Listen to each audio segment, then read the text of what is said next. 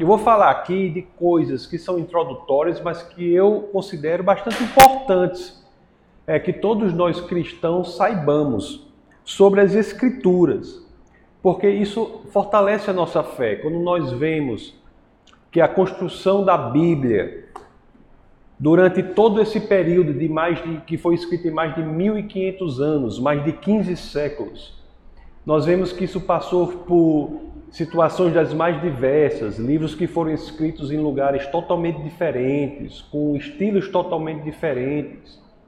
Quando nós entendemos e estudamos essa construção das Escrituras e, ao mesmo tempo, nós vemos que a Bíblia vem sofrendo a investigação, vem sofrendo o escrutínio durante tanto e tanto tempo, sem que ninguém ache uma contradição na Bíblia, embora haja algumas dificuldades, mas para todas elas há uma solução, há uma resposta razoável. Então isso fortalece a nossa fé.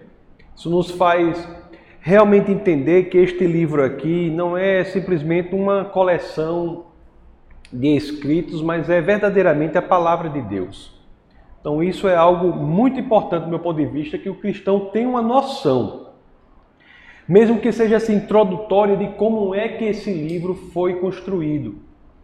Nós vemos, a primeira coisa que nós vimos foi o quê? Foi que havia um povo, um povo que é descendente de Abraão. Abraão, ele, ele era de uma família de idólatras. Abraão não era de uma família é, religiosa, de uma família que adorava um único Deus. Não existia. Ele era uma, de uma família de idólatras. Isso, inclusive, está na Bíblia. Ele era de uma família de idólatras. Então, Deus chega para ele e diz que, por meio dele, se assim Abraão obedecesse os comandos do Senhor, por meio dele, uma nação seria construída. E essa nação seria é, entendida, seria diferenciada das demais, principalmente por uma coisa, que era o entendimento de que havia um único e verdadeiro Deus. Então, essa característica, esse entendimento é que separava o chamado povo de Deus de todos os demais povos. Dizer que ele é, aquele povo é o povo de Deus. Nós já vimos que nós, se nós compararmos os judeus com os outros povos da antiguidade, nós vamos ver que não tinha nada para oferecer no natural, no mundo real. Não tinha, não tinha nem de perto o conhecimento dos gregos, nem de perto. A Grécia é a mãe da sabedoria, a mãe do conhecimento. Os hebreus nem de perto tinham nada desse tipo, nem de perto tinha a beleza do, dos templos, do, dos palácios da Babilônia, ou mesmo a força, a organização de Roma. Não tinha. Inclusive, os judeus foram, eles foram um povo que foi explorado por uns, abandonado por outros, traído por outros. Os judeus não tinham nada para oferecer. Então, Deus escolhe aquele povo. Diz assim, por meio de você, esta, eu, eu abençoarei todas as famílias do mundo. Eu abençoarei todas as pessoas do mundo que simplesmente sigam, escolham seguir o caminho da verdade. Então, realmente, o povo judeu, ele é escolhido para representar ou apresentar para o mundo o único e verdadeiro Deus. E é isso que diferenciava esse povo de todos os demais. Então, as pessoas, aquele, aquela, aquele povo começou a viver e ter experiências com esse único e verdadeiro Deus, experiências muito fortes, experiências de transformação, experiências de vitória, experiências de saber obedecer à voz de Deus, experiências que eram incríveis com Deus. Esse povo passou a ter isso. É lógico que muitas vezes com dificuldades, com gerações que não quiseram fazer isso. Então, inclusive, nos primeiros livros da Bíblia nós vemos isso. Nunca foi assim tão fácil, mas, mas sempre era um povo que se diferenciava porque ele sabia que havia um único e verdadeiro Deus, embora muitos deles não quisessem seguir esse único e verdadeiro Deus, porque seguir a Deus gera em nós crescimento, amadurecimento, mas gera também desconforto. Porque não há crescimento sem desconforto. É sempre uma chamada para que nós saiamos da nossa zona de conforto, para que cresçamos, para que sejamos algo além do que estamos naquele momento. Então, esse era o povo de Deus. Aí as pessoas começaram a ter essas experiências, outros começaram a escrever sobre essas experiências. Então nós tivemos, passamos a ter uma literatura judaica sobre as experiências e sobre o que Deus falava com aquele povo para escrever. Então muitos, Moisés escreveu muito e outros tantos escreveram muito e etc, etcétera. E essa literatura foi se acumulando. E o povo judeu já conhecia não alguns textos, mas também do ponto de vista da oralidade, das histórias que eram contadas de uns para os outros, o povo já contava aquilo ali, tudo. Mas não havia ainda um consenso sobre quais eram os textos que eram verdadeiramente inspirados, quais eram os textos que eram sagrados, quais eram os textos que, de fato, não provieram da pena do homem, mas sim da inspiração de Deus. Que textos eram esses? Não tinham consenso sobre isso. Como se deu essa primeira construção, que eu vou usar assim, o termo assim, oficial, no sentido mais amplo da palavra, mas como houve essa primeira construção. Aí a primeira coisa que eu digo, e vocês têm de saber isso, quando as pessoas na história passaram a identificar os textos como sagrados, os textos como inspirados, elas não construíram o caráter de sagrado do texto, elas não deram ao texto a qualidade de ser sagrado. Elas reconheceram o caráter do texto de ser sagrado. Isso é muito importante. Quando a gente estuda isso, vocês têm de saber. Nunca houve nenhum, nenhuma pessoa que tivesse a autoridade de constituir um texto como sagrado. Não, é, não existe isso. O homem não pode chegar num determinado texto e dar a esse texto a característica de ser santo, de ser sagrado. Criar no texto, oferecer, construir, colocar no texto a característica de ser inspirado. O que, o que a história demonstra era a humanidade de coração certo, coração direcionado, tentando buscar entender quais daqueles textos já haviam sido inspirados. A inspiração já estava no texto. O homem tinha o intuito de reconhecer. Então, isso é muito importante. Todos nós, todos os cristãos, têm de saber. A, a história mostra como as pessoas declararam que o texto era inspirado. inspirado. Elas não constituíram a inspiração do texto. Não constituíram. Isso é a primeira coisa que tem de saber. Então, a primeira coisa que tem que saber é isso. Que o texto já é em si inspirado e, portanto, o que nós estudamos aqui é como as pessoas, pouco a pouco, foram identificando aquele texto que já era inspirado, já era sagrado, já era, já era inspiração de Deus. Não havia ninguém que tinha autoridade, nem, nem, nem poderia existir uma pessoa com autoridade de dar um caráter de sagrado ao texto, porque essa pessoa não é Deus. Isso é uma coisa. Outra coisa importante para saber, que vocês não podem esquecer. A inspiração, o caráter de sagrado está no texto, não no autor do texto. Não é o autor do texto que tem uma vida toda inspirada. É aquele texto específico que é considerado um texto inspirado. Qual é a consequência disso?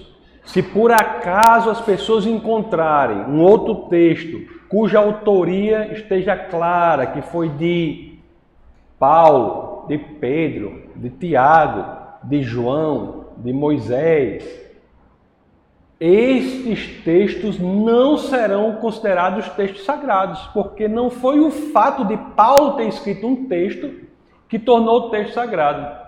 Não foi o fato de Moisés ter escrito um texto que tornou o texto sagrado. Não foi o fato de Pedro ter escrito um texto que tornou o texto sagrado. Não. Foi o fato do texto em si ter elementos que a comunidade passou a considerar como inspirados por Deus. A inspiração está no texto, não está no autor do texto. É dizer que, repito, se porventura, o que é praticamente impossível, se porventura encontrarem, encontrarem algum texto cuja autoria seja dada a um desses autores de textos bíblicos, esse texto não será incluído na Bíblia, porque isso não é o caráter, não é a característica que torna um texto, que faz com que um texto seja incluído na Bíblia. Entendeu isso? Então, pronto. Então, onde é que nós estamos aqui? Nós temos uma história de um povo que tem um relacionamento com Deus. Essa história é diferente de todos os demais povos. As pessoas começam a falar de suas experiências com Deus.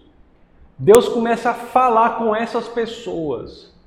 Uns sentem a vontade de escrever isso. Então vocês tem, nós passamos a ter textos que são escritos. As pessoas começam a adorar a Deus pela tradição dessas histórias, pelo que acontece. A fé começa a se fortalecer, a fé judaica.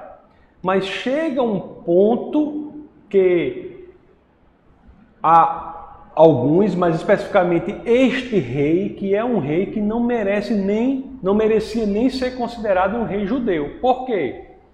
Porque ele incentivava a adoração a outros deuses, incentivava a idolatria. Eu estou falando aqui do rei Manassés.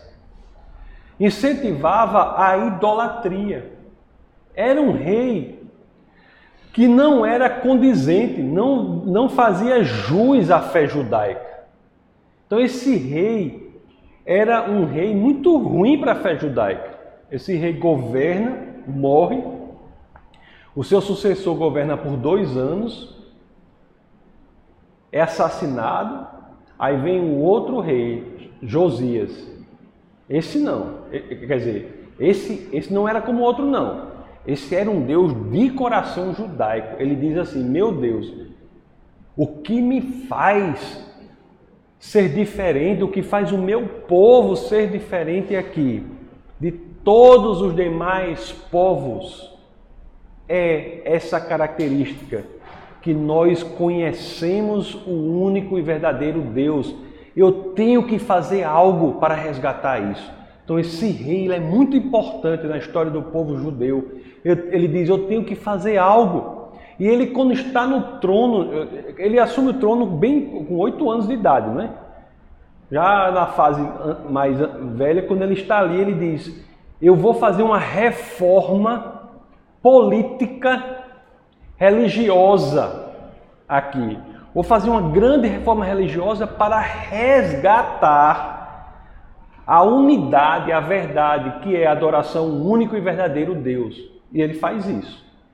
Quando ele decide isso, que ele chama os assessores dele e diz, como é que nós vamos fazer isso? Tem várias etapas nessa reforma religiosa, vários passos.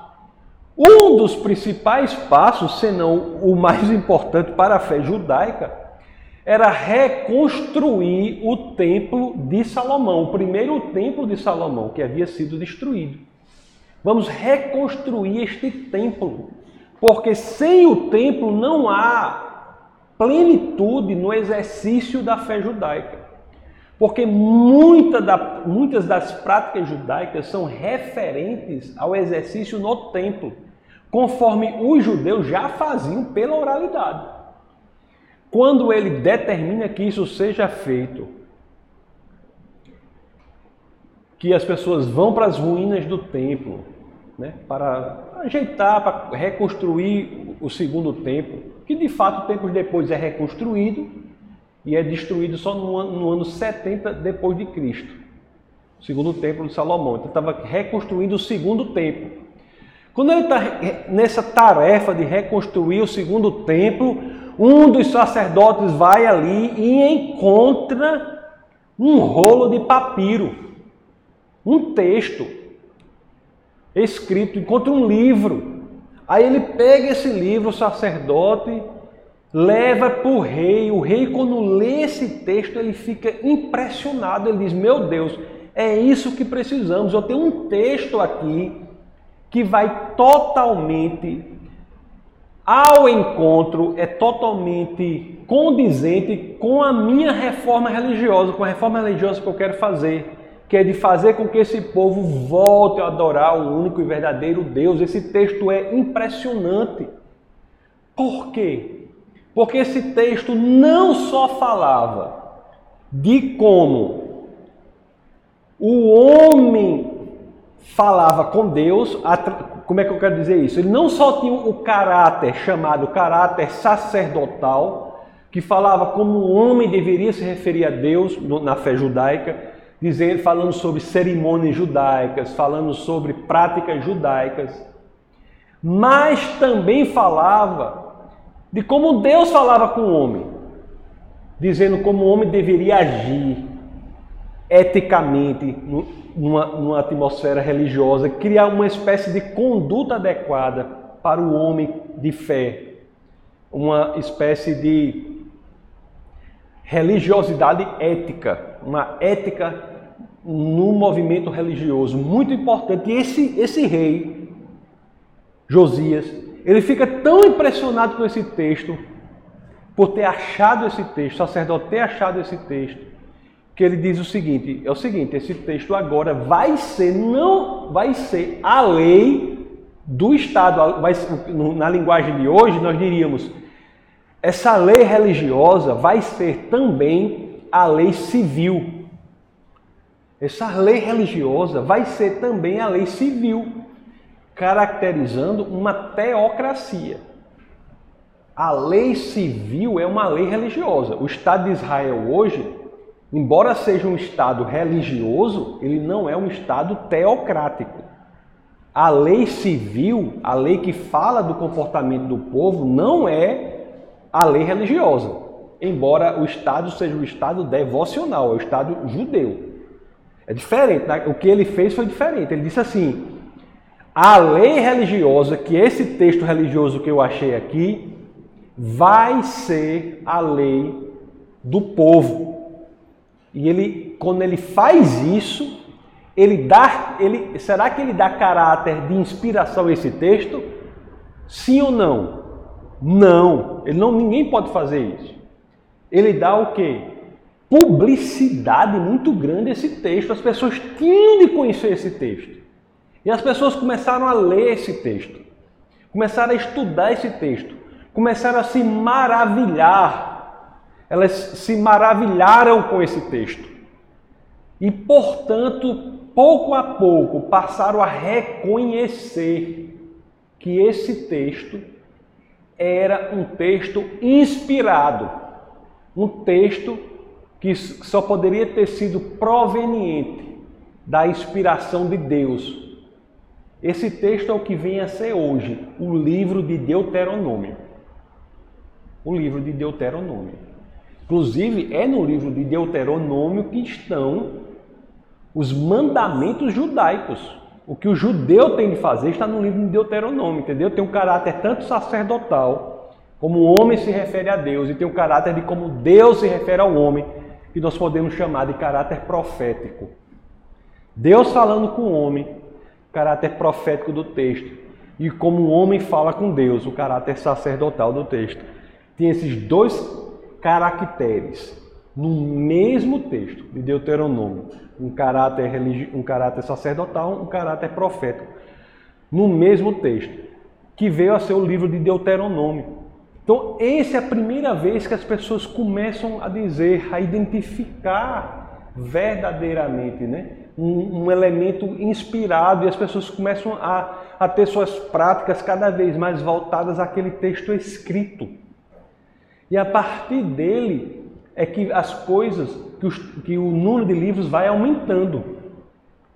Então nós temos, depois de Deuteronômio, passaram-se a, a se considerar como livros inspirados também o grupo de livros que é conhecido na comunidade cristã como Pentateuco e na comunidade judaica como Torá. Começou com Deuteronômio e a partir de então as pessoas passaram a dizer que esses outros textos que formam os cinco primeiros livros da Bíblia eram também textos inspirados. Então, o primeiro grupo de textos a ser considerado pelo, pela população, pela comunidade, como um grupo inspirado foi a Torá. A Torá, pessoal, são, são os cinco primeiros livros da Bíblia. São os cinco primeiros livros da Bíblia, que são os livros que foram, segundo a tradição, escritos por Moisés, o servo de Deus. Passou a ser quase que, um, que um, uma característica assim, interessante desse grupo, escrito pelo servo de Deus. E depois daí, conforme nós vimos, outros livros foram gradativamente sendo incluídos, que foram chamados o, o grupo de livros proféticos, escritos pelos profetas, foram gradativamente sendo incluídos. E ao final, o terceiro grupo de textos foi incluído no, no, no livro sagrado, que é o que podemos chamar de escritos. Por quê? Porque traz textos de características bem diferentes um, um dos outros.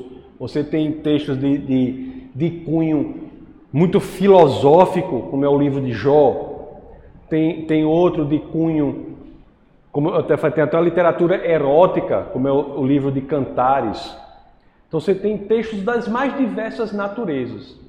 E, portanto, esse agrupamento de textos é formado gradativamente, as pessoas começam a reconhecer isso como texto.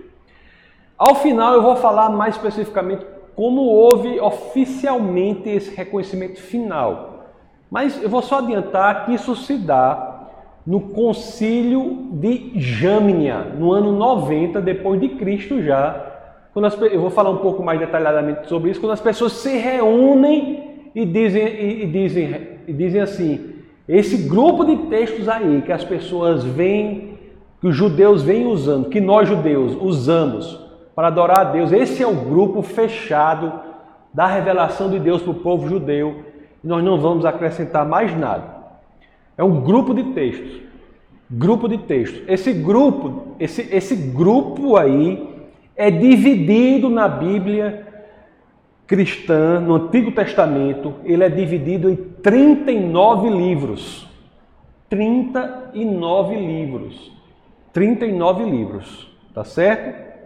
Esses trinta e nove livros são escritos por cerca de, quarenta, de, de trinta e um autores. trinta e um autores. São trinta e nove, um grupo de trinta e nove livros que são escritos por cerca de trinta e um autores. No mundo judaico, esse mesmo grupo de textos aí, ele é dividido em vinte e quatro livros. Inclusive, o grande escritor Josefo, ou Josefo, provavelmente em português, Josefo, é conhecido por Josefos, ele faz menção a esse grupo específico de textos, de vinte e quatro livros. vinte e quatro livros. Existem algumas tradições que acrescentam outros textos a esse grupo. A este grupo de textos, outras tradições acrescentam outro grupo de textos. A Igreja Imperial, por exemplo, que é a Igreja Católica Romana, Igreja Católica Apostólica Romana, por exemplo, ela utiliza, além desse texto, que é reconhecido pelos judeus no Concílio de Jamnia, como nós iremos ver, já vimos e iremos ver mais detalhadamente, ela acrescenta um outro grupo de textos. Esse outro grupo de textos são chamados textos apócrifos. Apócrifos. São vários textos que formam sete livros a mais e mais alguns acréscimos a outros livros existentes que nós já temos. Nós iremos ver isso com mais detalhes. São mais ou menos quatorze ou quinze textos, dependendo da, da tradição, que são acrescidos à Bíblia, ao Antigo Testamento. Desses quatorze ou quinze textos, sete formam novos livros. Os outros formam pequenos acréscimos aos textos do, que o Concílio de Jamnia diz como são os textos inspirados. A gente vai ver depois os apócrifos com mais detalhes. Esses textos são oficialmente incorporados à Bíblia da Igreja Imperial em mil quinhentos e quarenta e pouco. São oficialmente incorporados. Esses textos são oficialmente incorporados em mil quinhentos e quarenta e pouco. São oficialmente incorporados à Igreja Católica Apostólica Romana, a Bíblia dela. Interessante notar que são fatos importantes para nós sabermos que, por exemplo, na criação da Igreja Imperial, cujo primeiro passo se dá com Constantino, Constantino cria a Igreja Imperial e a língua oficial da Igreja Imperial é o latim. Então a Bíblia passa Passa-se a necessidade de existir uma Bíblia em latim. E um dos grandes intelectuais da Igreja Imperial, que é Jerônimo, um grande intelectual, a ele é dada a tarefa de traduzir a Bíblia, que tinha sido escrito o Antigo Testamento em hebraico, o Novo em grego, com algumas partes aramaicas, a traduzir isso tudo para o latim. E Jerônimo, em primeiro momento, ele não quer traduzir esses livros apócrifos, depois ele os traduz, traduz os livros apócrifos, mas coloca notas dizendo que não são inspirados. Não são inspirados. Quer dizer, a própria Igreja Imperial, o seu tradutor, logo no começo fez isso. E ela só, talvez, também com base nisso, só venha reconhecer e mudar essa opinião em mil quinhentos e quarenta e pouco. E depois, na, na outra oportunidade, na próxima aula, nós vamos ver quais os problemas de reconhecer esses textos como inspirados. Alguns deles trazem erros históricos importantes. Outros não. Outros são livros que são interessantes de você ler, mas não são, mas outros trazem erros históricos importantes. Bom, sim, eu devo dizer também o seguinte. Para a Igreja Imperial, esses livros não são chamados de apócrifos. Eles são chamados de deuterocanônicos. Deuterocanônicos. O que quer dizer deuterocanônico? Quer dizer livros do segundo cânone. A Igreja Imperial ela tem um segundo cânone, que se dá após, inclusive, o descobrimento do Brasil, né? mil quinhentos e quarenta e pouco. Os livros canônicos do primeiro cânone, eles chamam protocanônicos. Proto primeiro, deutero segundo, canônicos de, de cânone. Esse é o Antigo Testamento. Então, esse grupo que os judeus decidiram, como grupo de textos, que era o grupo de textos sagrado para o judaísmo, que é a chamada Bíblia Judaica, é exatamente o Antigo Testamento que nós temos hoje. Exatamente o Antigo Testamento. A diferença é que esse grupo de textos é dividido em vinte e quatro livros na Bíblia Judaica e em trinta e nove livros no Antigo Testamento cristão. Vocês já viram que a Igreja Imperial, a Igreja Católica Apostólica Romana, acresce a esse grupo de textos um outro grupo de textos. Esse outro grupo de textos que, ele, que, o, que o próprio católico chama de segundo cânone, que é deuterocanônicos, que os protestantes chamam de apócrifos, é apenas incluído oficialmente em mil quinhentos e quarenta e pouco. Isso é oficialmente incluído pela Igreja. Formam esse, esse grupo de texto que a Igreja Imperial acrescenta, forma sete livros a mais no Antigo Testamento e mais alguns acréscimos a outros livros existentes, como, por exemplo, de Ester. Nós vamos ver é, com detalhes isso. Numa próxima aula eu vou falar sobre os apócrifos. Vimos que a Igreja Imperial, a Igreja é, é, Romana Católica, a Igreja Católica Apostólica Romana, tem como língua oficial latim e, e exige que um dos seus grandes intelectuais, Jerônimo, traduza todo esse material para o latim. Jerônimo traduz isso. Quando vai traduzir esse grupo de textos que são anexados à Bíblia, o próprio Jerônimo, que, é um, que, que inclusive a Igreja Católica chama São Jerônimo, quando ele traduz, ele coloca em notas lá, diz, esses livros não são inspirados. Ele, o, próprio, a própria, o próprio Jerônimo não reconhece como inspirados esses livros. Mais de mil anos depois, nós temos uma tradução desse grupo de livros para uma língua popular, Lutero. Lutero vai traduzir esse grupo de textos para o alemão, que é a língua do povo. Lutero traduz todos os livros, incluindo esses livros apócrifos, e, e os coloca no meio, entre o Antigo e o Novo Testamento, e também não os considera inspirados. Então, a Igreja Imperial só considera esses livros inspirados depois de, em mil quinhentos e quarenta e pouco. No, no, inclusive, se querem saber, no Concílio de Trento, eles fazem isso. É, mil quinhentos e quarenta e seis. mil quinhentos e quarenta e seis, no Concílio de Trento, o Brasil já havia sido descoberto. Em mil quinhentos e quarenta e seis, a Igreja faz o Concílio de Trento e oficialmente considera esses outros livros como livros do Antigo Testamento da Igreja Imperial.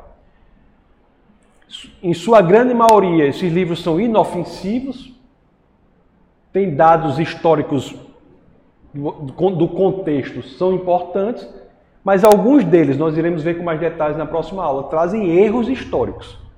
E realmente uma coisa impressionante da Bíblia é quando você analisa os trinta e nove livros do Antigo Testamento, eles são perfeitos historicamente. Não há erro histórico nos trinta e nove livros, só há nesses acréscimos que são feitos. Isso é uma coisa impressionante. Agora, no que diz respeito ao texto original, dos trinta e nove livros, tanto a Igreja Protestante como a Católica tem esses trinta e nove livros, só que a Católica acrescenta outros, em mil quinhentos e quarenta e seis. Alguma igreja tinha, já usava esses outros livros antes?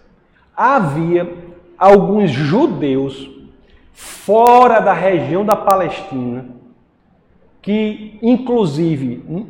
Tinha, que inclusive usavam até o grego, que utilizavam esses livros.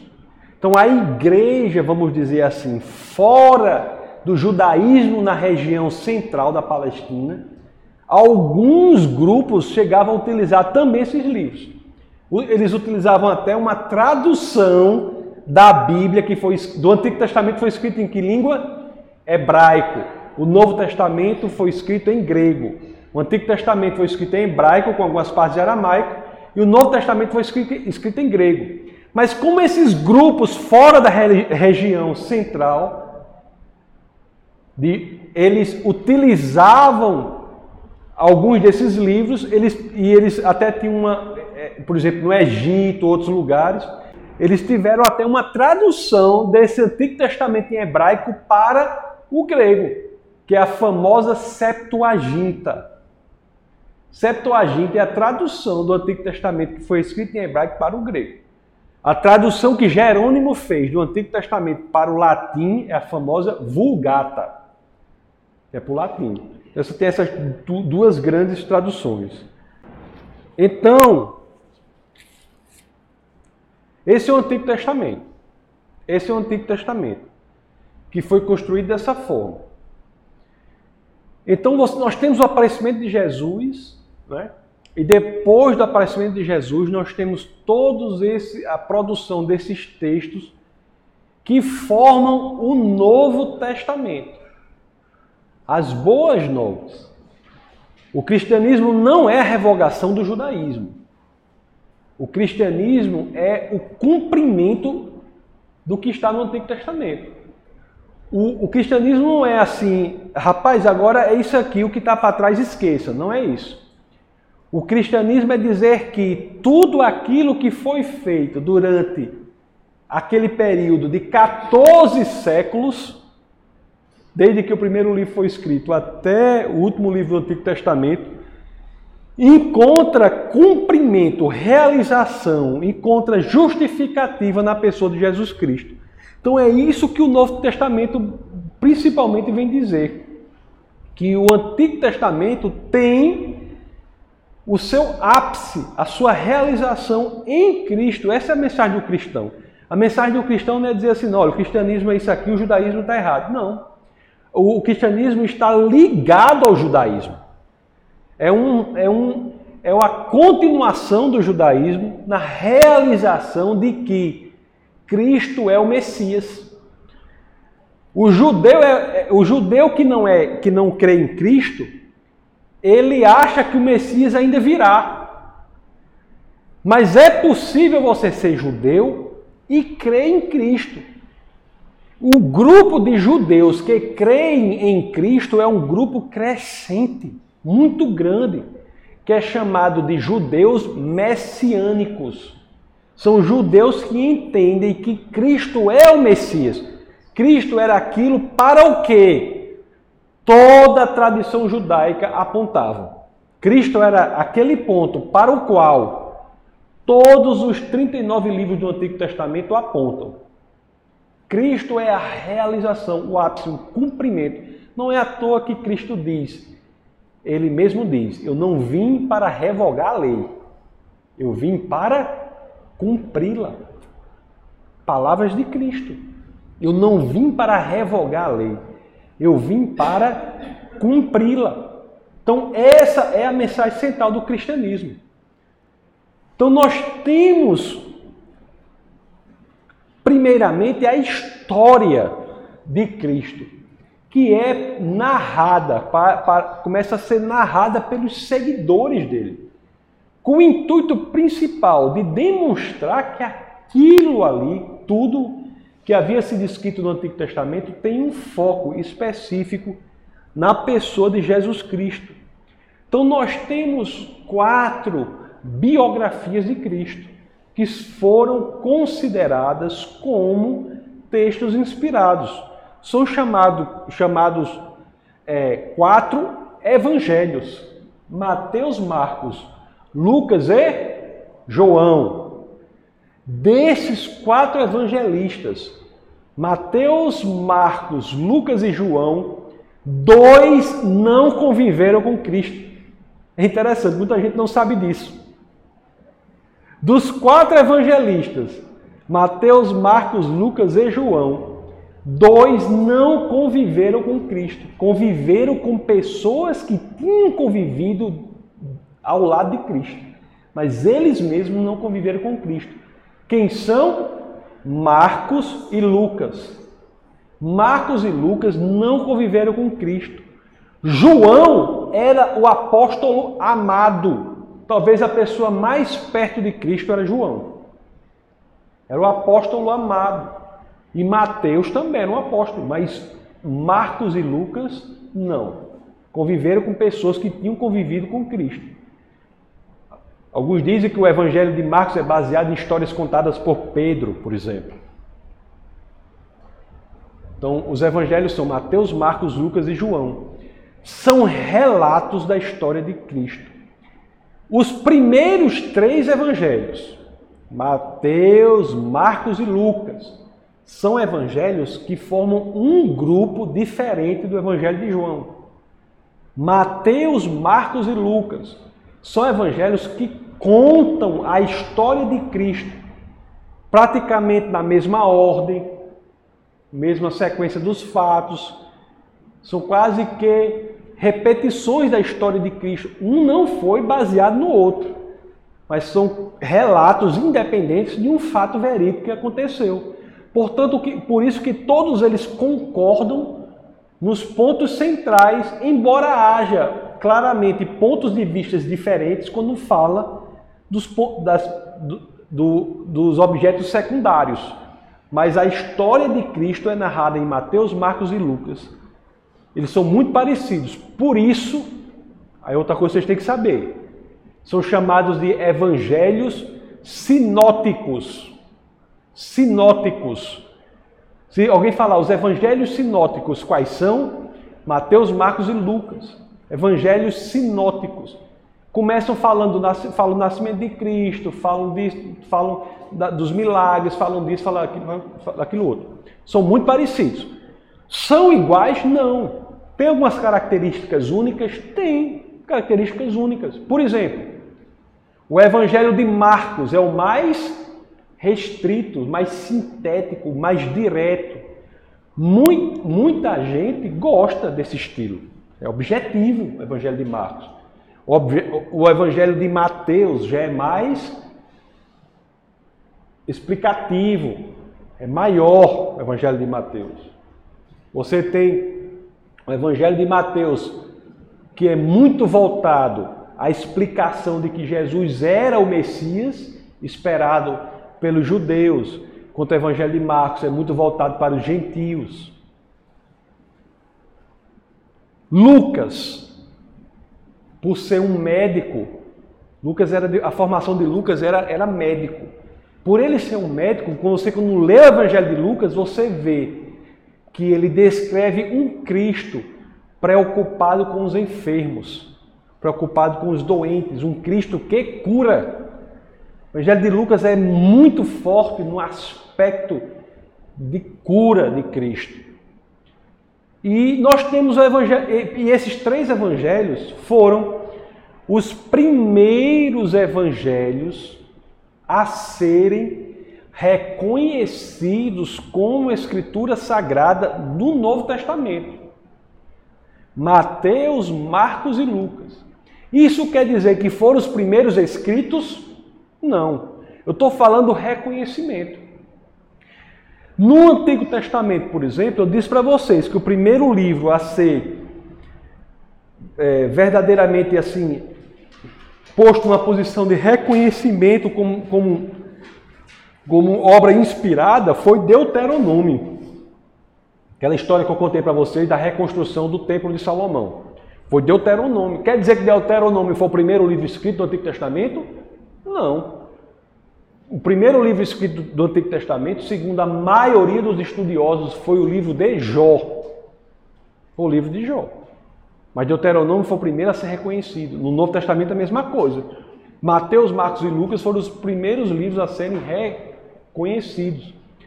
Já havia, antes do livro de Lucas, do Evangelho de Lucas ter sido escrito, as cartas de Paulo, as sete igrejas, as dez cartas de Paulo, as sete igrejas já estavam escritas.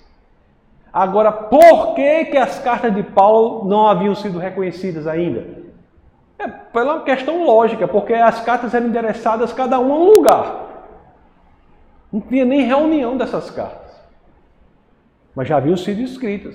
Então nós temos Mateus, Marcos e Lucas como os três primeiros evangelhos, os evangelhos sinóticos, que passaram a ser reconhecidos.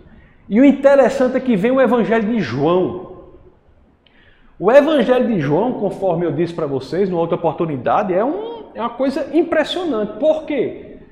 Porque enquanto os outros Evangelhos, Mateus, Marcos e Lucas, falam da história de Cristo numa linguagem, uma linguagem não, não, não quero dizer numa linguagem comum, na linguagem simples. Aliás, da, se você for falar de estilo literário, estilo literário, o Evangelho de Lucas talvez seja o mais bem elaborado. Mas, a, mas as histórias que eles contam, Mateus, Marcos e Lucas, são histórias do dia a dia. Nasceu, fez milagres, do dia a dia que eu digo assim, né? Do dia a dia de Jesus. Nasceu, fez milagres, não sei o que, aquele negócio. Agora, João, ele inicia o Evangelho dele de uma forma totalmente diferente. Por isso que ele não está nesse grupo dos três Evangelhos. João inicia o evangelho dele com a tese teológica da, extremamente profunda, com uma tese filosófica, uma tese teológica. Ele não inicia o evangelho dele com o nascimento de Cristo, ele inicia o evangelho dele dizendo o quê? Que o princípio criador de Deus o princípio criador de Deus, a essência e fundamento do mundo, a razão de ser da existência das coisas, virou homem e nasceu. É isso. O Evangelho de João é outra visão. Ele está falando para quem? Olha só quem são os intelectuais gregos que viviam a vida fazendo o quê? Elucubrando, discutindo sobre a essência da existência e a essência da vida. João chega e diz, meu amigo, essa palavra que você usa aí para descrever isso, que é Logos, o Logos, que é o princípio criador de Deus, a essência e fundamento do mundo, da existência das coisas, eu não só conheço, porque estudei, mas inclusive eu convivi com ele. O Logos não é unicamente uma ideia, ele está dizendo, o Logos é uma pessoa. É isso, isso, isso é uma tese filosófica radical. Eu não sei se você consegue entender a profundidade disso. Você tem um grupo de filósofos que passavam anos e anos escrevendo sobre o que é a essência do mundo. Parmênides, Heráclito, todos esses grupos de pré-socráticos escrevendo sobre a essência do mundo e as pessoas estudando isso, e é isso, e aquilo, é aquilo outro, não sei o quê. João chega e diz, a essência do mundo não é uma coisa, é uma pessoa. É isso, essa, ele começa com essa tese. João capítulo um, verso um, combinado com João capítulo um, verso catorze, traz uma das, uma das ideias mais radicais de qualquer livro religioso já escrito. É a ideia de que a essência e fundamento do mundo não é uma ideia, mas é uma pessoa. O Logos nasce como uma pessoa, encarna como uma pessoa. Essa é uma essência radical. Então, João é diferente. Pouco tempo depois, ele vai falar de uma coisa impressionante quando ele diz assim, não só a essência e fundamento do mundo são uma pessoa, mas também a própria verdade é uma pessoa. Então, em João capítulo catorze, verso seis, ele escreve, que Jesus disse, eu sou o caminho, a verdade e a vida. Ninguém vai ao Pai senão por mim. Eu sou o caminho, a verdade. Isso é uma tese filosófica radical. Filosófica radical. Ela dá uma perspectiva na filosofia que até então não existia, de que você, não apenas pelo estudo você poderia buscar a verdade, mas também pela experiência de conviver com aquele que era a encarnação da própria verdade. O nome em grego para a verdade é Aleteia. É impressionante. E eu sempre falo de uma passagem que está em João também. Eu sempre digo isso. É uma das passagens mais engraçadas que eu acho assim, eu acho assim interessantíssima, porque é quando essa pessoa, porque Jesus é a verdade, né? Segundo João catorze, seis. Aí em João dezoito, trinta e oito, nós temos a narração de uma história, que é Pilatos, ele chega para Jesus, que é a própria verdade, e pergunta, o que é a verdade? Aí Jesus, quer dizer, Pilatos está na situação de perguntar para a própria resposta, a pergunta mais importante que alguém pode fazer. Não é? Ele está perguntando para a própria resposta, o que é a verdade? Aí Jesus, antes de responder, ele se vira e vai embora, a Bíblia diz. Pilatos se vira, Pilatos se vira e vai embora. Ou seja, foi a, oportunidade, a maior oportunidade perdida da história da humanidade. Uma pessoa perguntar o que é a verdade, que é a pergunta mais importante que pode ser feita, para a própria resposta e não esperar, se virar e ir embora. João dezoito, trinta e oito tem essa, essa passagem, que é muito interessante. Então, João... é um evangelho porque fala de Jesus, fala, mas vocês já notaram que é uma perspectiva totalmente diferente, é uma outra visão de mundo, é uma outra visão de mundo não, é uma outra, um outro ângulo, um outro prisma. Fala da mesma coisa, da mesma visão de mundo sob um outro prisma.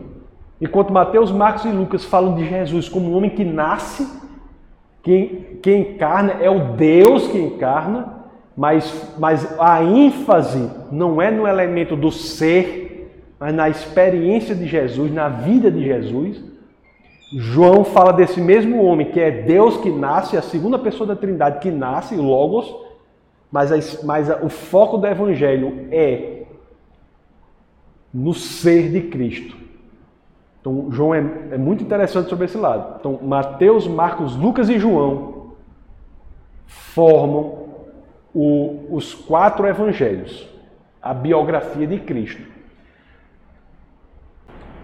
Então, nós vimos que no Novo Testamento nós temos os evangelhos Mateus, Marcos, Lucas e João. Mateus, Marcos e Lucas formam um grupo de texto, um grupo de evangelhos que tem muitas características entre si. São chamados evangelhos sinóticos. E nós temos o evangelho de João, que é diferente, que tem uma perspectiva, um modo de, um modo de, de narrar com um ponto de vista totalmente diferente. Começa com uma tese teológica, filosófica muito profunda. O evangelho de João. Mas depois nós temos um outro texto que é escrito e é reconhecido, que é central. Porque você veja bem, lá pelo ano cento e cinquenta depois de Cristo, pela metade, meados do século dois, as pessoas, os cristãos já utilizavam os quatro evangelhos nos seus cultos a Deus, juntamente com os textos do Antigo Testamento. E depois nós temos um outro texto, que é muito importante, muito importante, chamado, que chamamos hoje do livro de Atos. O livro de Atos, ele fala de uma história, é, é mais ou menos uma biografia também, só que Mateus, Marcos, Lucas e João é a biografia de Jesus. E Atos é a história do começo da igreja com dois personagens muito importantes, Paulo e Pedro. Principalmente graças a Atos, graças ao livro de Atos, é que uma figura que era temida pelos cristãos passa a ser gradativamente conhecida, que é a figura de Paulo. Atos foi escrito por Lucas. Mateus, Marcos, Lucas e João. Lucas, que escreveu o Evangelho, também escreve o livro de Atos, como uma continuação do Evangelho. E esse livro, na minha opinião, é central para o cristianismo. Porque, entre outras tantas coisas, como falar do princípio da igreja, ele ajuda a mudar a visão do cristão sobre aquele que havia sido o maior, se não o maior, com certeza, um dos maiores perseguidores do cristianismo, que foi Paulo. Paulo, antes da conversão dele, era um perseguidor feroz do cristianismo. Paulo, eu já até disse da outra vez, Paulo, quando estava na estrada de Damasco, numa viagem para perseguir os cristãos, ele tem uma experiência sobrenatural com Cristo. Cristo já havia morrido, já, isso é o que? O ano, o ano dois ou três depois da ressurreição de Cristo. Então, ele tem essa experiência Cristo, né, com Cristo. Cristo aparece para ele. E naquele momento, aquele homem que era conhecido como um terror, matava todos os cristãos, era um grande perseguidor de cristãos, se torna, talvez, um dos maiores defensores do cristianismo. O que Paulo faz pelo cristianismo é impressionante. Ele, nas suas viagens, conhecidas por viagens missionárias, ele é chicoteado, torturado e jamais abandonou o intuito de defender a verdade que era Cristo.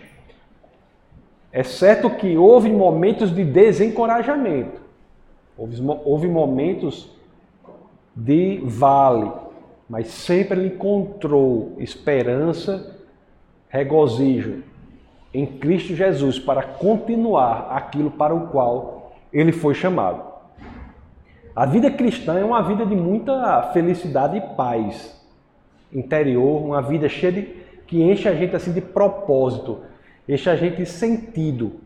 A gente vive assim, querendo que o outro dia venha logo, porque é tanta coisa para fazer, tanta, coisa, tanta gente para atingir, a vida se torna uma explosão realmente de alegria. Mas isso não quer dizer que não é uma vida de obstáculos, uma vida de problemas. Isso tudo acontece também com o cristão. O cristão não é imune aos problemas. A Bíblia nunca diz isso.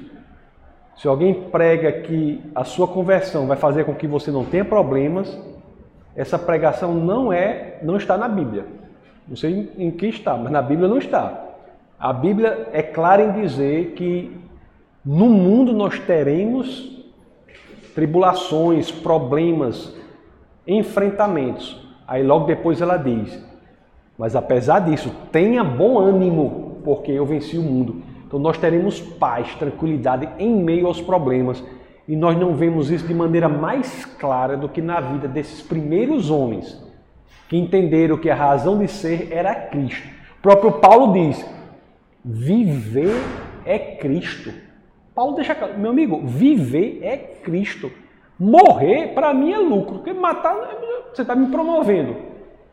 Então viver é Cristo, não há outra razão de ser, de existir senão Cristo. E nós vemos isso claramente na vida desses homens, cuja, cuja história é narrada, começa a ser narrada no livro de Atos. Então Atos tem esse intuito, vocês têm de saber disso, que é o intuito de popularizar, tornar mais afeita a figura daquele grande herói do cristianismo, que era antes um, um terrível torturador e assassino dos cristãos, que é Paulo. Paulo é também o tempo todo, quando você vai ler Paulo, ele está o tempo todo lidando com o seu passado. Paulo, é o, tempo, o passado de perseguidor e torturador está o tempo todo perseguindo ele, como muitos cristãos têm isso. Muitos cristãos vivem o tempo todo brigando com o seu passado. Porque Cristo diz assim, meu amigo, nova criatura você é. O seu passado não, o seu passado não importa para Deus, você é uma nova criatura. A simbologia do batismo é isso. O que é o batismo? Você mergulha nas águas. E quando você se levanta das águas, você é nova criatura. É o mergulho que faz você nova criatura? Não. O mergulho simboliza algo belíssimo que ocorre conosco quando verdadeiramente nós entendemos qual é o propósito da existência, que é Cristo. E Paulo, é preciso você mergulhar nas águas para ser salvo? Não. A história dos ladrões na cruz é clara. Aquele ladrão lá só tinha feito coisa ruim, não tinha nada para oferecer para Cristo, não era? Só tinha o caba ruim. Só tinha nada para oferecer, o passado dele era horrível. Né? Aí você dizia, ele, ele tinha tempo de fazer boas obras, porque ele chegou para Cristo e fez assim, Senhor, a oração dele foi assim, Senhor, quando o Senhor for para o céu, se lembre de mim? Foi isso a oração dele. Aí Jesus disse, você estará comigo hoje mesmo no, no, no, ao lado do Pai. Aí aquele ladrão teve tempo de... de se batizar? Não, nem tempo, nem tinha como, né? Teve tempo, eu, eu sempre digo assim, ele tinha como fazer boas obras? Não, por quê? Suas mãos estavam pregadas na cruz. Ele tinha como caminhar na vereda da justiça? Não, por quê? Seus pés estavam pregados na cruz. Ele tinha como oferecer alguma coisa para Cristo? Não, ele estava morrendo. Ele tinha o quê? Nada. Nada para oferecer. Ele não, ele não se batizou, ele não fez curso bíblico, ele não fez nada. Mas ele foi...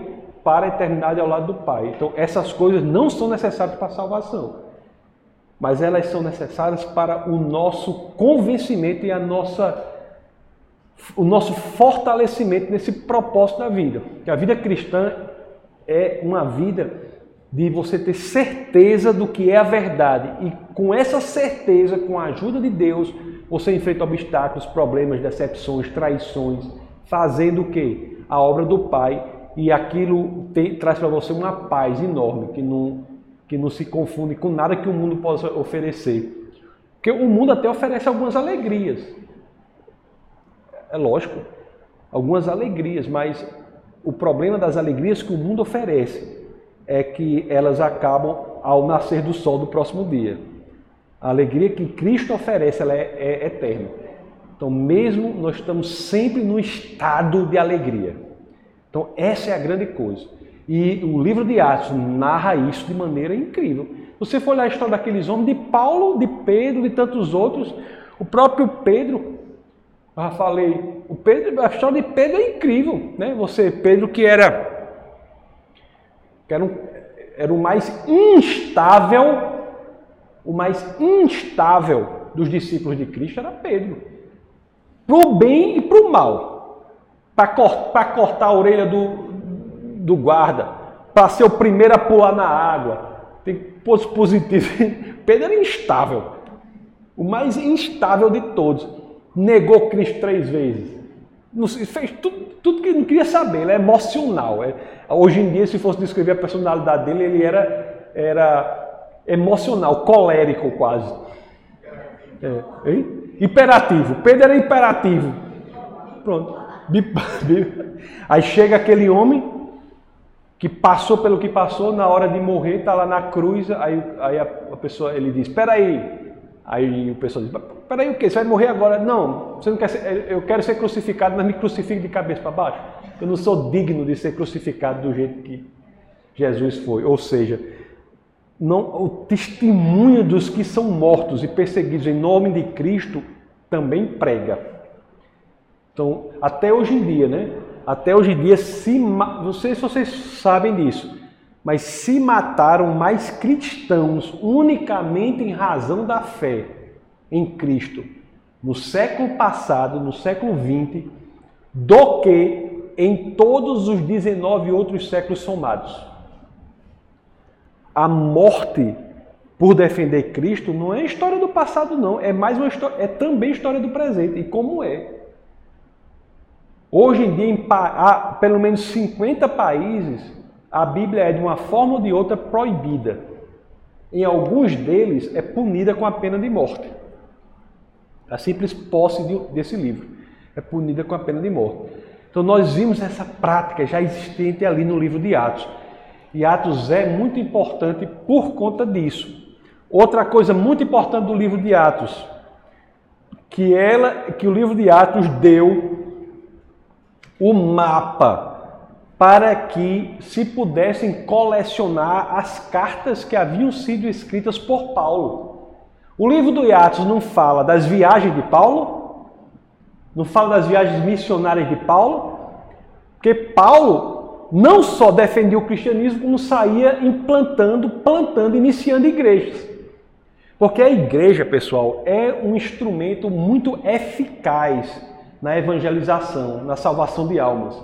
E Paulo sabia disso, ainda é até hoje. E Paulo sabia disso e saía por aí criando igrejas.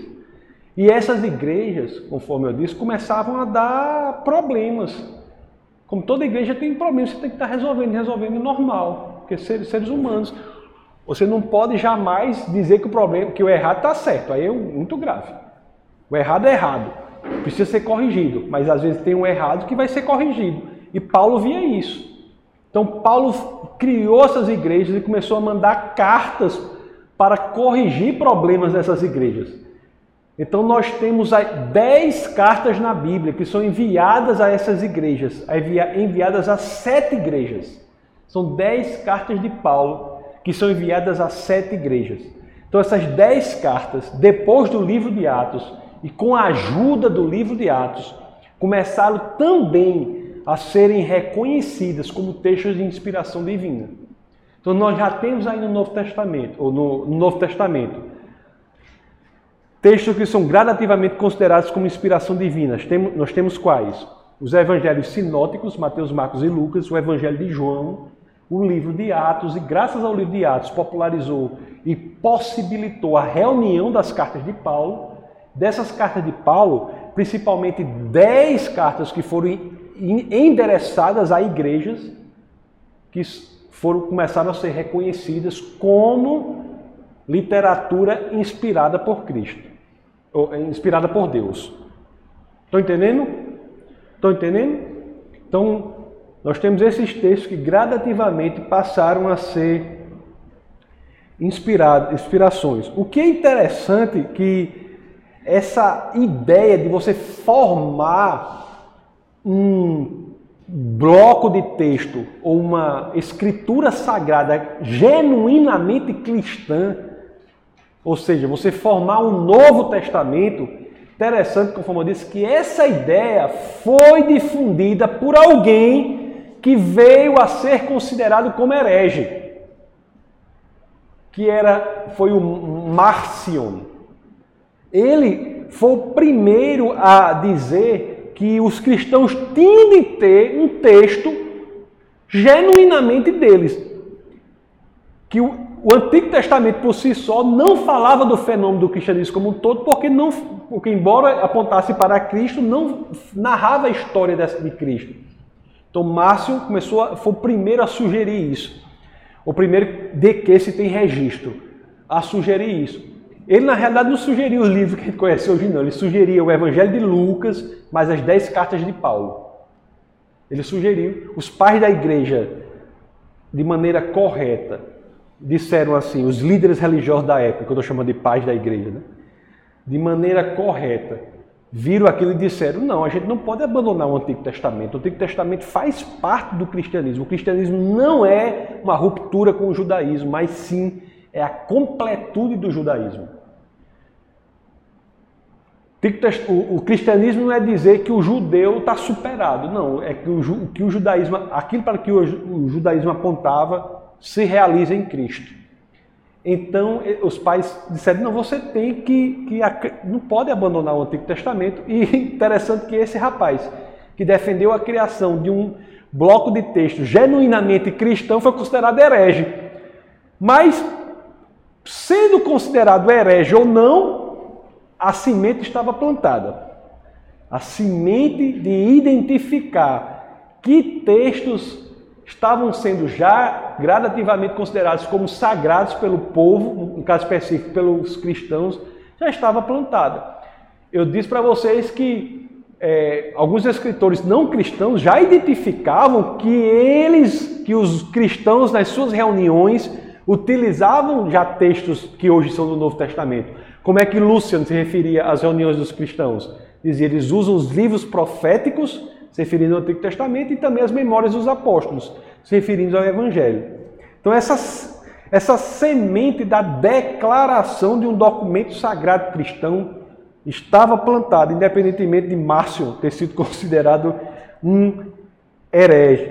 O, o fato é que pensadores posteriores, e em especial o Teófilo, que é muito conhecido, Teófilo de Antioquia, Antioquia, é muito conhecido, ele começou a expandir essa ideia de uma semente genuinamente cristã, dizendo que as pessoas estavam reconhecendo não apenas o Evangelho de Lucas e as dez cartas de Paulo, mas todos os quatro evangelhos. Já começou a abranger mais para os quatro evangelhos. E assim foi sucessivamente essa ideia foi progredindo. O, o que é interessante é que havia esse debate sobre que textos que eram escritos depois de Cristo estavam alimentando a fé cristã, estavam alimentando a, a, a certeza de que Cristo era a revelação do Deus vivo. Isso, essas listas de texto começaram a aparecer, pessoas começaram a até ideias diferentes, textos começaram a aparecer. Você, um, um pensador, um, um homem muito importante na criação da igreja chamado Irineu.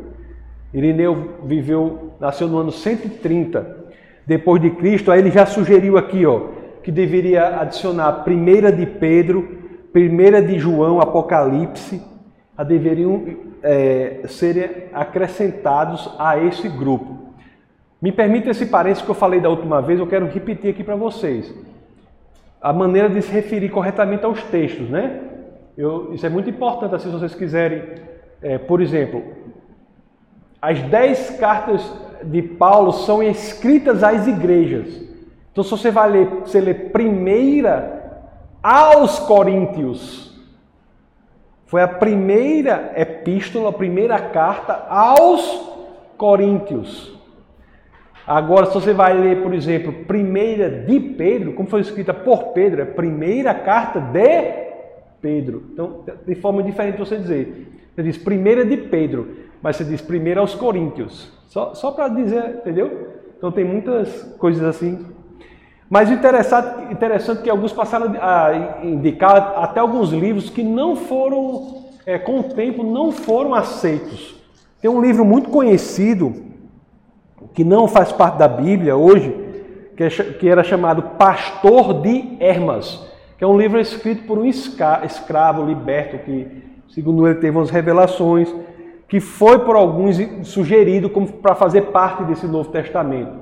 Só que aos, pou, aos poucos ele, ele não foi incluso no Novo Testamento. Inclusive tem um pensador que a princípio disse, vamos incluir o livro Pastor de Hermas.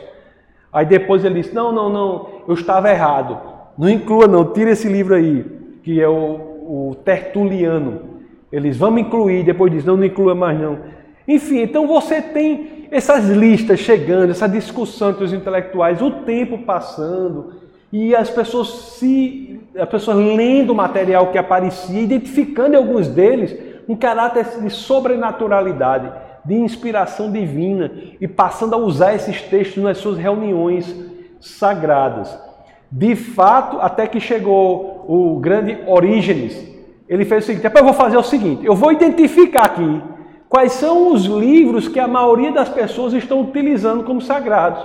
E vou identificar quais são aqueles que uns utilizam, outros não. Ou seja, ele disse, eu vou separar em duas listas. O cara tem uma cabeça analítica, né? De uma cabeça acadêmica, né? Ele diz assim, eu vou separar em duas listas. Uma lista, eu vou botar o livro que não tem discussão. Todo mundo quase aceita como inspirados. Na outra, eu vou botar o livro que tem discussão, para a gente ver. Então, Orígenes, ele faz...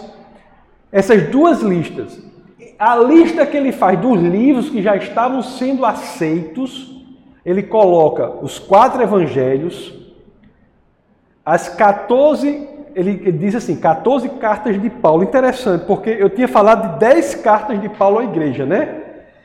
No Novo Testamento nós temos dez cartas de Paulo que são escritas às sete igrejas que ele fundou. Aí eu tinha dito, Paulo escreveu mais cartas para essa igreja? Eu tenho certeza que sim. Não aprove a Deus que elas ficassem no Novo Testamento. Por quê? Porque a inspiração não está no autor, mas está, está no texto. Quer dizer que toda a carta que Paulo inspirou, escreveu era inspirada? Não. Não necessariamente.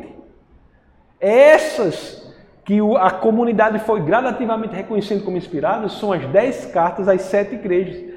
Mas fora ela, nós, nós temos três cartas de Paulo no Novo Testamento que não são direcionadas a igrejas, que é primeira e segunda a Timóteo e, e Tito, ou em inglês é Titus, e Tito, que são cartas que são é, que falam, inclusive nós vamos estudar essas cartas aqui na, na nossa comunidade, nas pessoas que trabalham conosco aqui para para fazer a obra de Deus aqui nessa igreja. Então nós temos a primeira e segunda Timóteo e Tito, são cartas que Paulo escreve às pessoas que trabalham na obra de Deus. São cartas que nós podemos definir como pastorais. Então nós temos as dez cartas de Paulo à igreja, aí ele, mais as três, que são duas a Timóteo e uma a Tito, fica treze, e a décima quarta, que Orígenes considera Hebreus. Hebreus, eu não sei o autor de Hebreus. Eu não digo é Paulo. Eu não digo que é Paulo. Eu acho que não é, sinceramente. A gran, grande parte dos estudiosos tem uma dúvida. Agora, tem alguns que dizem que é Paulo. Se, se eu tivesse que marcar numa, num negócio de, de múltipla escolha, assim, eu dizia que não era. Para Deus corrigir, né? Por quê? Porque o estilo de Hebreus é muito diferente das cartas de Paulo. Embora o assunto seja condizente com as cartas de Paulo, Hebreus é mais uma carta de reavivamento da fé.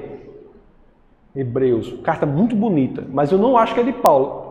E quando eu me refiro a Hebreus, eu falo assim, segundo o autor de Hebreus, eu não digo quem é, porque não, está, não é pacífico entre os estudiosos quem foi o autor de Hebreus. Agora, isso é um problema para a carta ser, ser identificada como de inspiração? Não, porque a inspiração não está no autor, mas está no texto. Então, mas Orígenes considerava como sendo de Paulo, por isso que diz as quatorze cartas de Paulo. Então, Orígenes, na lista que ele colocou de livros aceitos, nós tínhamos aqui os quatro evangelhos, Mateus, Marcos, Lucas e João, as quatorze cartas de Paulo, que ele considerava as dez cartas escritas às sete igrejas, mas as três cartas pastorais, segunda, primeira e segunda a Timóteo e Titos, e Hebreus. Aí ele considerava também o livro de Atos. O livro de Atos, muito cedo, já foi considerado como carta inspirada, logo depois dos evangelhos, porque Atos é como se fosse o Evangelho de Lucas, parte dois. É um livro, Evangelho de Lucas, parte dois. Então, Atos, primeira de Pedro, primeira de João e Apocalipse. Então, esses livros aí, por Orígenes, ele colocou na lista, dizendo que esses livros, as comunidades, já estavam bem tranquilas, dizendo que era, carta, que era texto inspirados. Textos inspirados. Então, nós temos os quatro evangelhos, as quatorze cartas de Paulo, primeira e segunda Timóteo, Tito, aí Atos, primeira de Pedro, primeira de João e Apocalipse. Apocalipse é escrito também por João, certo? Apocalipse de João. Inclusive, João, entre os apóstolos, é o único que não foi morto. O único. Todos os demais foram assassinados, mortos. João não foi. João teve uma pena de morte que foi convertida em restritiva de liberdade. E ele foi preso, convertido em pena de prisão, e ele foi preso numa ilha, na ilha de Patmos, onde ele ficou lá, onde inclusive escreveu Apocalipse, mas João não foi morto. Então João, a primeira de João e Apocalipse também eram consideradas aqui. Aí ele colocou a outra lista, os livros que eram em debate. Aí ele colocou Tiago, a segunda e terceira carta de João, Judas, segunda de Pedro. Aí colocou duas cartas que, no, que eram debatidas, que no final não foram consideradas no Novo Testamento. Que era aquela que eu falei, aquela do escravo, que é Pastor de Hermas, e a carta de Barnabás. Elas não foram é, consideradas no final como no Antigo é, Testamento. Então, aí, pessoal, aí depois disso aqui vem aquela história da criação da Igreja Imperial. A Igreja Imperial, que é a Igreja Católica Apostólica Romana, é, é criada por Constantino no ano trezentos e vinte tanto, trezentos e trinta. Constantino começa trezentos e vinte e cinco. Constantino faz o seguinte, ele diz: o catolicismo, o cristianismo será a religião oficial do Estado. Cria-se aí a chamada Igreja Católica Apostólica Romana. A religião, o cristianismo passa a ser a religião romana, passa a ser a religião do Estado. E isso aí muda muita coisa, né? Perseguição, em relação à perseguição, em relação a, a várias outras coisas, pro lado bom e pro lado ruim. Mas temos depois, como consequência disso, a criação da Bíblia traduzida para o latim, que é pela Igreja Imperial. E, e, por fim, o que acontece é o seguinte: quando Jerônimo ele vai traduzir a Bíblia, ele, ele usa uma identificação de alguém da igreja que havia feito essa identificação de quais livros estavam sendo utilizados. De uma pessoa chamada Anastácio. Anastácio, que foi até um é, bispo de Alexandria. Então, Anastácio, ele escrevia cartas a algumas igrejas que ele supervisionava e ele dizia o seguinte, que há vários livros que você pode ler, que são literatura interessante e tal, mas inspirado, inspirado mesmo, Anastácio dizia, a comunidade só considerou esses vinte e sete livros. Aí ele cita, ele coloca os vinte e sete livros que ele identificou, Anastácio, já depois da criação da Igreja Imperial, que ele considerou como os livros que a comunidade cristã considerava como inspirados. Então, Anastácio, ele cita. Depois, quando Jerônimo vai, Jerônimo vai traduzir, eu falei para vocês que quando Jerônimo foi traduzir a Vulgata, para, que é a tradução para o latim, ele utilizou o Antigo Testamento, que os judeus dizem que era, que era o Antigo Testamento, pelo, que foi no Concílio de Jamnia, no ano noventa depois de Cristo, e quando ele foi traduzir o Novo Testamento, ele utilizou a mesma lista que Anastácio colocou. Então, ficou esses vinte e sete, ficaram esses vinte e sete livros. Mas eu acho que teve um, um fato que foi muito importante como reconhecimento realmente dos vinte e sete livros, que se deu quando a primeira Bíblia foi publicada. Realmente. Quando a primeira Bíblia foi publicada, já... Quem, quem inventou a imprensa foi Gutenberg, né? Então, quando você teve a massificação da, das publicações, porque antigamente, antes de Gutenberg, antes do, do ano mil e quatrocentos e, e tanto, para você ter uma Bíblia, só se você fosse muito rico. Tem que ser muito rico para ter uma Bíblia, porque a, uma Bíblia era um trabalho de um copista que passava anos e anos copiando aquilo ali. É por isso que nós temos tantos manuscritos hoje ainda. Existem cinco mil seiscentos e oitenta e seis manuscritos das vinte mil linhas do Novo Testamento, dos vinte e sete livros do Novo Testamento, cinco mil seiscentos e oitenta e seis manuscritos que sobreviveram. Isso porque as pessoas copiavam. Copiavam. Tem que ser muito rico para você ter um manuscrito desse. Muito rico. É, que era um trabalho manual. Depois da invenção da imprensa, nós temos, ainda não tão, tão comum como hoje em dia, que você consegue comprar uma Bíblia é, de man, muito, um preço razoável, não uma Bíblia dessa toda chique, mas uma Bíblia comum, você consegue comprar por um preço razoável, e se você não conseguir, se você chegar numa igreja qualquer, se for pedir, eu tenho certeza que as pessoas se mobilizarão, se eu chegar e disser para ele, não tenho dinheiro para uma Bíblia, alguma igreja dessa aí vai lhe dar uma Bíblia. Aqui a gente, eu, eu, eu, eu, como diz aquele personagem, eu garanto, se, eu, se vier aqui a gente dá uma Bíblia, ninguém vai ficar sem Bíblia porque não tem dinheiro.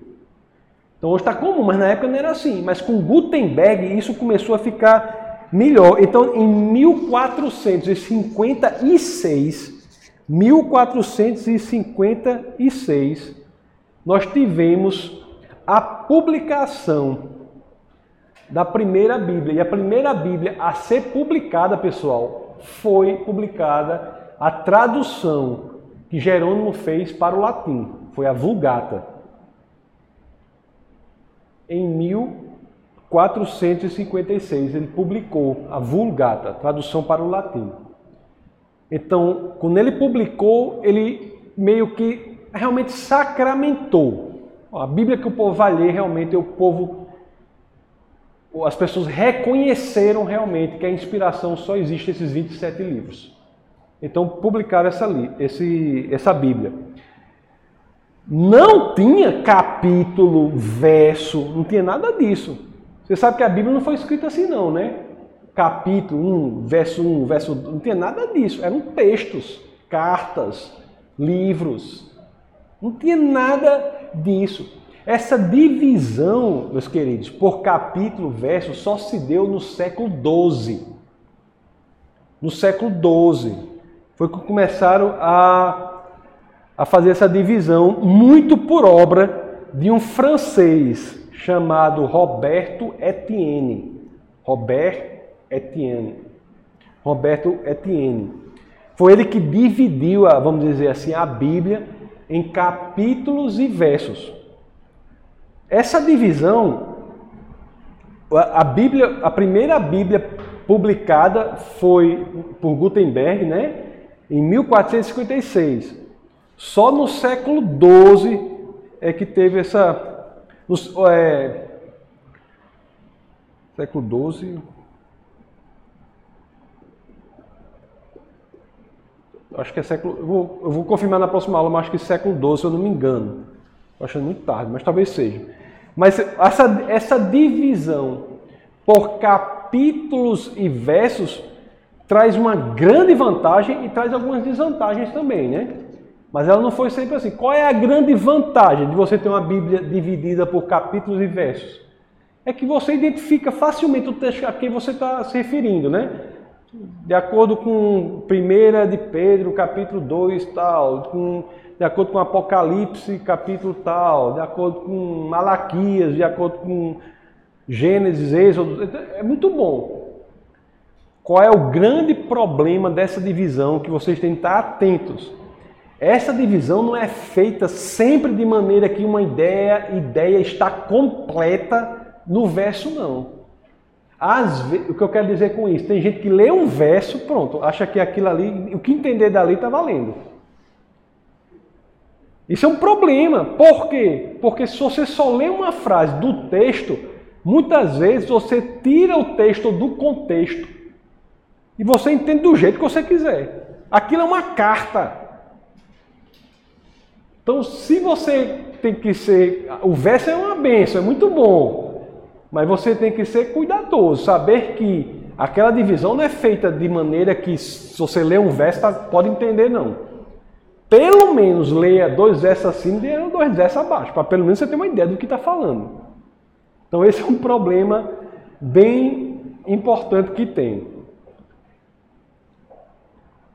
Então, meus queridos, é isso. Isso que vocês têm de saber. Primeira coisa, fazer os pontos mais importantes agora. Primeira coisa, a Bíblia não é decidida de uma hora para outra para dizer que é e que não é. A Bíblia, como nós temos hoje, com os trinta e nove livros do Antigo Testamento, vinte e sete do Novo Testamento, só vai ser mais ou menos entendida como um consenso, ela toda no século quatro. No século quatro, aqui nós temos mais ou menos um consenso. Antes, as pessoas já liam os livros. Mas essa Bíblia que temos hoje, com os trinta e nove livros do Antigo Testamento, vinte e sete do Novo Testamento, só no século quatro. A Igreja Católica adiciona mais esses sete livros e mais alguns trechos só no ano, no ano de mil quinhentos e quarenta e seis. Mais de dez séculos depois da Bíblia já ter sido considerada como um, um texto, um, um livro fechado. E ela chama isso de segundo cânone, tanto que ela chama deuterocanônicos. Deutero quer dizer segundo. E a Bíblia é, portanto, um processo de identificação de quais livros foram verdadeiramente escritos por Deus. Com o passar desses anos todos, desses séculos todos, as pessoas tendo as suas vidas transformadas, lendo cada vez mais a Bíblia e sabendo que ela tem um poder não apenas de informativo, mas um poder transformativo na vida das pessoas, cada vez mais esse cânone foi estabelecido. E hoje, mais do que nunca, está claro que o cânone é fechado, você não pode adicionar mais nada, não é uma obra em construção, não é uma obra aberta, que vamos fazer um puxadinho agora, vamos construir um quarto no Senhor. Não é. A obra está completa. Não pode se adicionar, pode deixar o livro que for, não vai mais fazer parte da Bíblia. A Bíblia é um trabalho terminado, fechado.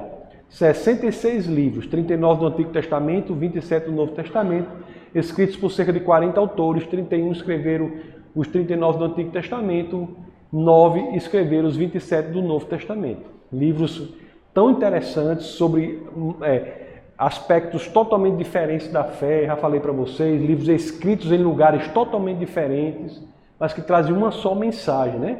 Livros escritos em desertos, livro de Moisés, livros escritos em palácios, livro de Salomão, livros escritos em prisões, como alguns, algumas cartas de Paulo, como o próprio Apocalipse de João, que foi escrito na ilha de Patmos, escrito em prisões, livros com funções diferentes, propósitos diferentes, mas todos eles encontrando uma só unidade, que é a mensagem de que Cristo é a chave interpretativa de todo esse texto.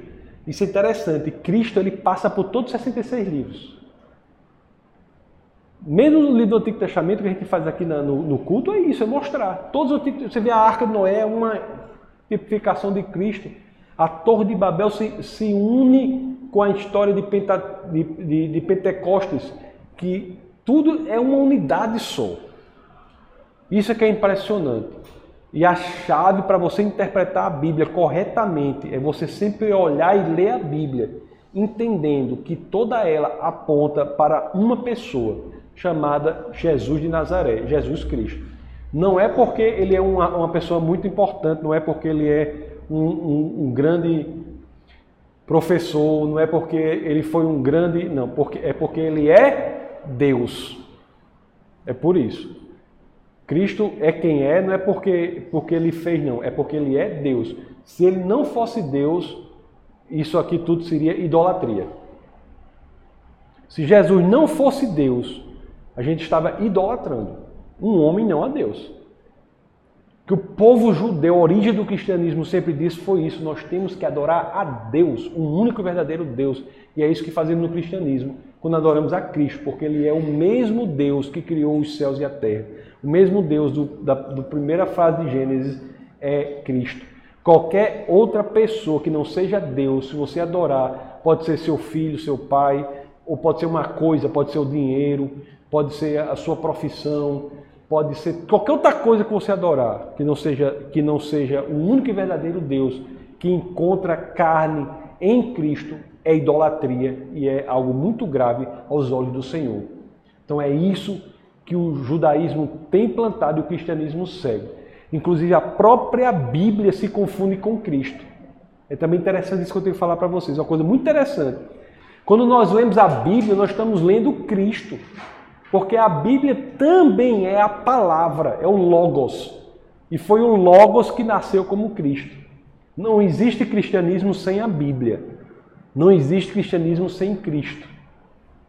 Isso é muito legal.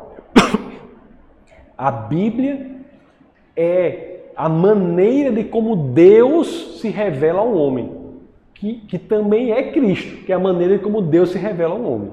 Então também a própria Bíblia não pode ser separada da fé cristã. Então a Bíblia é, para o cristão, a palavra de Deus, a palavra sem erro, a palavra... que palavra inerrante, a palavra perfeita de Deus. Na próxima aula, o que é que nós vamos ver? Nós vamos ver, finalmente, estudar os apócrifos. Eu vou falar sobre cada um deles assim, rapidamente, mas vou falar mais sobre os apócrifos.